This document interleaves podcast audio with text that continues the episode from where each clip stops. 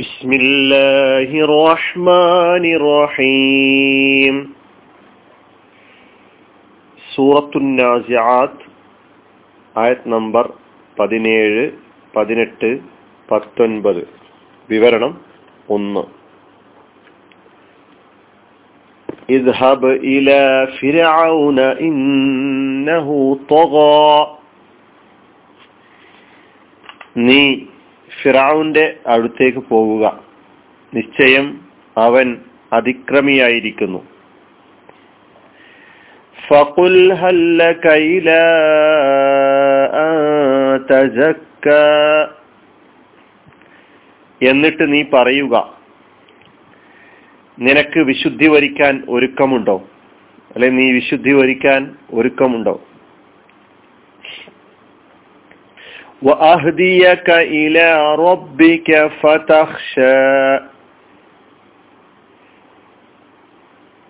നിന്റെ നാഥനിലേക്ക് ഞാൻ നിന്നെ വഴി കാണിക്കാനും അങ്ങനെ നീ ഭയപ്പെടുന്നവനാകാനും ഒരുക്കമുണ്ടോ എന്നുള്ള ഹല്ലക്ക ഒരുക്കമുണ്ടോ.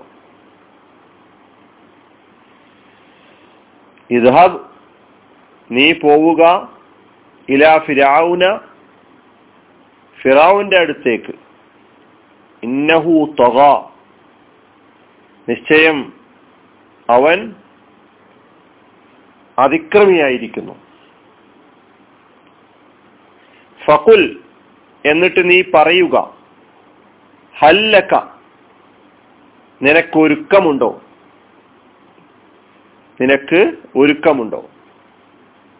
ഇലാ അൻ തസക്ക നീ വിശുദ്ധി വരിക്കാൻ, നീ വിശുദ്ധി വരിക്കാൻ.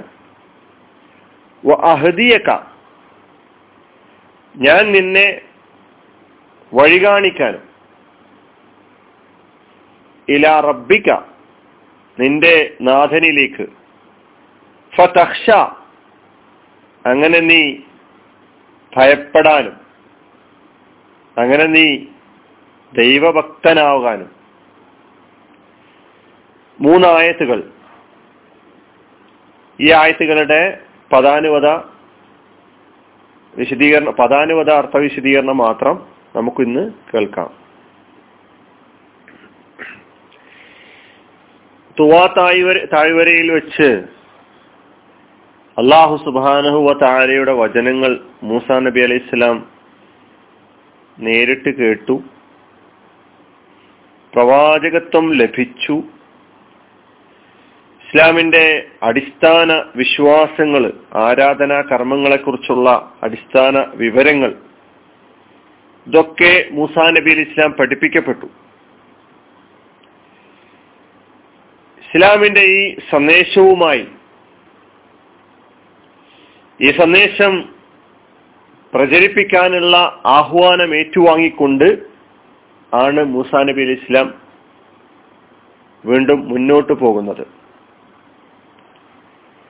അള്ളാഹുവിന്റെ ആദ്യ കൽപ്പന മൂസാ നബി അലൈഹി ഇസ്ലാമയോട്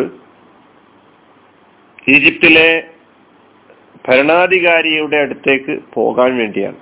അതാണ് ഈ ആയത്തിലൂടെ നാം അറിയുന്നത്. ഇദ്ഹബ് ഇലാ ഫിർഔന ഇന്നഹു തഗാ.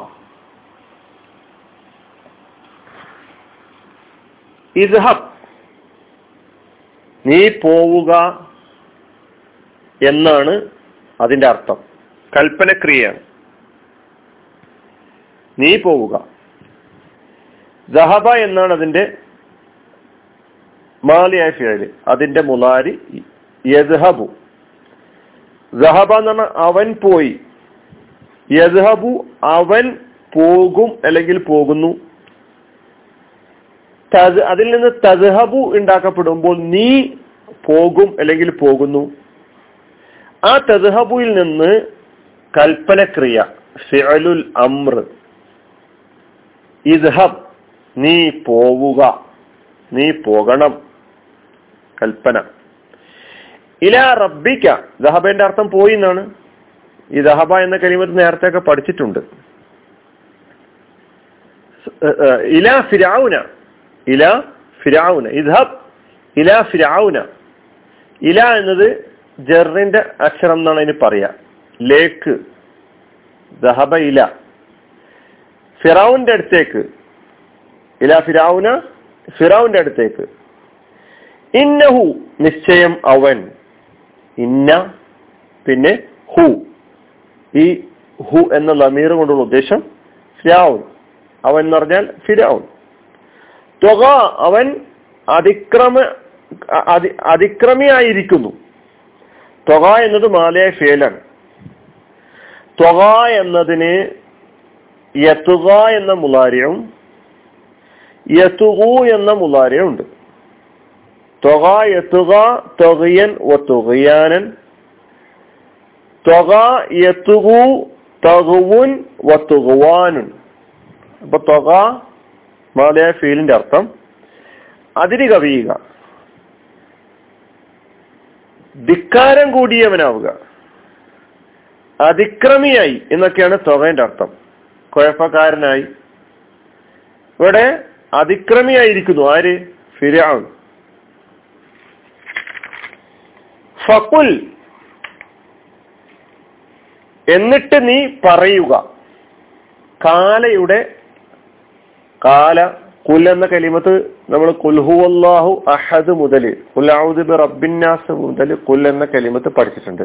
നീ പറയുക, ഫഖുൽ എന്നിട്ട് നീ പറയുക. ഫാ പിന്നെ കുൽ, അത്ഫിന്റെ അക്ഷരമാണ് ഫാ. നീ പോവുക എന്നിട്ട് നീ പറയുക. ഇദ്ഹബ് എന്നതിലേക്ക് ഇദ്ഹബ് നീ പോകണം, ഫഖുൽ എന്നിട്ട് നീ പറയണം. എന്താ പറയേണ്ടത്?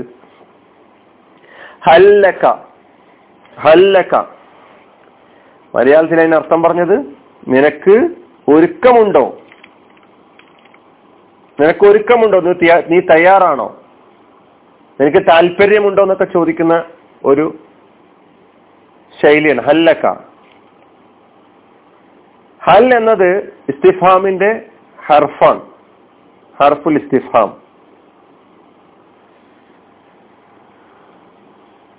ലക്ക എന്നത് ലാമും പിന്നെ കാഫി എന്ന ലമീറും. ഇതിന്റെ ഒരു പൂർണമായ രൂപം ഹല്ലക റഗ്ബത്തുൻ, നിനക്ക് ആഗ്രഹമുണ്ടോ, നിനക്ക് താല്പര്യമുണ്ടോ, നിനക്ക് ഇഷ്ടമുണ്ടോ. ഒരു പ്രബോധന രീതിയാണ്. നിനക്ക് താല്പര്യമുണ്ടെങ്കിൽ മൂസാ നബി അലൈഹിസ്സലാം ഫിറൗന്റെ അടുക്കിലേക്ക് പോയിട്ട് നടത്തിയ പ്രബോധന ശൈലി നമുക്ക് വിശദീകരണത്തിലൂടെ മനസ്സിലാക്കാനുണ്ട്. ഹല്ലക നിനക്കൊരുക്കമുണ്ടോ. ഇല അൻ തസക്ക നീ വിശുദ്ധി വരിക്കാൻ. ഇല വീണ്ടും ജറിന്റെ അക്ഷരമായ ഇല. അൻ എന്നത് അത് മുലാരിയ ഫേലിന്റെ മുന്നിൽ വന്നാല് നസ്ബ് ചെയ്യുമെന്നാണ് പറയാ. വിശുദ്ധി വരിക്കാൻ അൻ തസക്ക ഒരു മസ്ദറിന്റെ അർത്ഥത്തിലേക്ക് ആ ക്രിയയുടെ അർത്ഥം മാറുന്നുണ്ട്. അൻ തസക്ക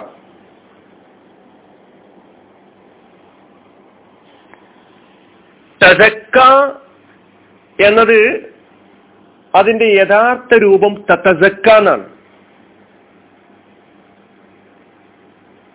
തതസക്ക എന്നതാണ്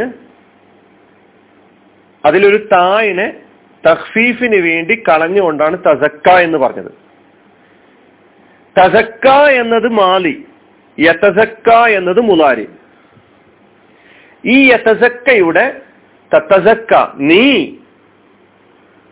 വിശുദ്ധി വരിക്കും, വിശുദ്ധി വരിക്കുന്നു.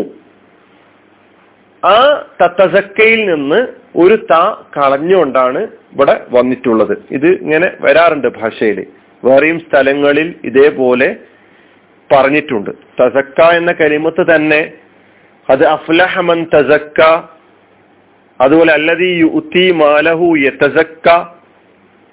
തസക്ക എന്ന കലിമത്ത് നേരത്തെയും പഠിച്ചിട്ടുണ്ട്. ഹല്ലക ഫഖുൽ ഹല്ലക ഇല അൻ തസക്ക എന്നിട്ട് നീ പറയുക. നിനക്ക് വിശുദ്ധി വരിക്കാൻ ഒരുക്കമുണ്ടോ എന്ന് അതിലേക്ക് തന്നെ അത്ഫ് ചെയ്തുകൊണ്ട് അടുത്ത ആയത്തും ചേർത്തുകൊണ്ട് വായിക്കണം. അഹ്ദിയക, ഞാൻ നിനക്ക് വഴി കാണിക്കാനും ഞാൻ നിന്നെ വഴി കാണിക്കാനും. അഹ്ദിയക, ഈ അഹ്ദിയക എന്നത് തസക്ക എന്നതിലേക്ക് തന്നെ അത്ഫ് ചെയ്തുകൊണ്ട് പറയാണ്. അതുകൊണ്ടാണ് അഹ്ദിയ മുലാരിയ ഫേലാണ്, രണ്ട് കലിമത്തുകൾ. ഒന്ന് അഹ്ദിയ മുലാരിയ ഫീലിനോട് നസ്ബ് ലഭിച്ചിട്ടുള്ളത് തസക്ക എന്ന മുലാരിയ ഫീലിലേക്ക് തന്നെ ഈ ഫീലിനെ അത്ഫ് ചെയ്തുകൊണ്ടാണ്. അഹ്ദിയക കാഫ് ലമീർ, ഹദ എന്നതാണ് മാലി, അതിന്റെ മുലാരി യഹ്ദി, അതിന്റെ മസ്തർ ഹുദൻ. ഹദ യഹ്ദി ഹുദൻ ഹിദായത്തൻ ഹദിയൻ എന്നൊക്കെ സൂറത്തുൽ ഫാത്തിഹ മുതൽ നമ്മൾ യഹ്ദിനെ പഠിച്ചപ്പോൾ മനസ്സിലാക്കിയിട്ടുണ്ട്. യഹ്ദി എന്നത് അവൻ വഴി കാണിക്കുന്നു, അവൻ. അപ്പൊ ഞാൻ എന്ന അർത്ഥത്തിലേക്ക് കിട്ടുമ്പോഴാണ് അഹ്ദി, ഞാൻ വഴി നടത്തും, ഞാൻ വഴി നടത്തുന്നു, ഞാൻ വഴി കാണിക്കുന്നു. അഹ്ദിയാന്ന് അവിടെ യാന് ഫതഹയോട് കൂടി അതായത് നസ്ബ് ചെയ്ത് പറഞ്ഞിട്ടുള്ളതിന്റെ കാരണമാണ് ഞാൻ പറഞ്ഞത്, തസക്ക എന്ന ഫേലിലേക്കാണ് ഇതിനെ അത്ഫ് ചെയ്തിട്ടുള്ളത്. അഹ്ദിയക, ഞാൻ നിന്നെ വഴി കാണിക്കാനും. ഇലാ റബ്ബിക്ക, നിന്റെ നാദങ്കിലേക്ക്. ഇവിടെ മൂന്ന് കലിമത്തുകൾ, ഇലാ റബ്ബ് ക, ക എന്നത് ലമീർ. ഫതഖ്ശ, അങ്ങനെ നീ ഭയപ്പെടാനും. ഫതഖ്ശ, രണ്ട് കലിമത്തുകൾ, ഒന്ന് ഫ പിന്നൊന്ന് തഖ്ശ എന്ന മുലാരിയ ഫിയല്. ഇതും അത്ഫാണ്, നീ ഭയപ്പെടാനും. ഈ അൻ എന്ന് പറയുന്ന ആ ഒരു മുലാരിയ ആ ക്രിയയുടെ അർത്ഥത്തെ മസ്തറിന്റെ മായനയിലേക്ക് മസ്തറിന്റെ അർത്ഥത്തിലേക്ക് മാറ്റുന്ന ഈ അന്നിന്റെ സ്വാധീനം ഈ ക്രിയകളിലൊക്കെ കാണാൻ കഴിയും. തഖ്ശ എന്നത് ഖശിയ എന്നതിന്റെ മുലാരിയാണ് യഖ്ശ. യഖ്ശ എന്ന് പറഞ്ഞാൽ അവൻ ഭയപ്പെടും, അവൻ ഭയപ്പെടുന്നു. തഖ്ശ എന്ന് പറഞ്ഞാൽ നീ ഭയപ്പെടുന്നു, നീ ഭയപ്പെടും. അൻ തഖ്ശ, അൻ തഖ്ശ എന്ന് പറയുമ്പോൾ നീ ഭയപ്പെടാൻ. അപ്പൊ ഫ തഖ്ശ, നീ ഭയപ്പെടാനും. അതായത് ഫ അൻ തഖ്ശ, നീ ഭയപ്പെടാനും, നീ ഭയഭക്തിയുള്ളവനാകാനും ഒരുക്കമുണ്ടോ എന്നാണ് ചോദിക്കുന്നത്.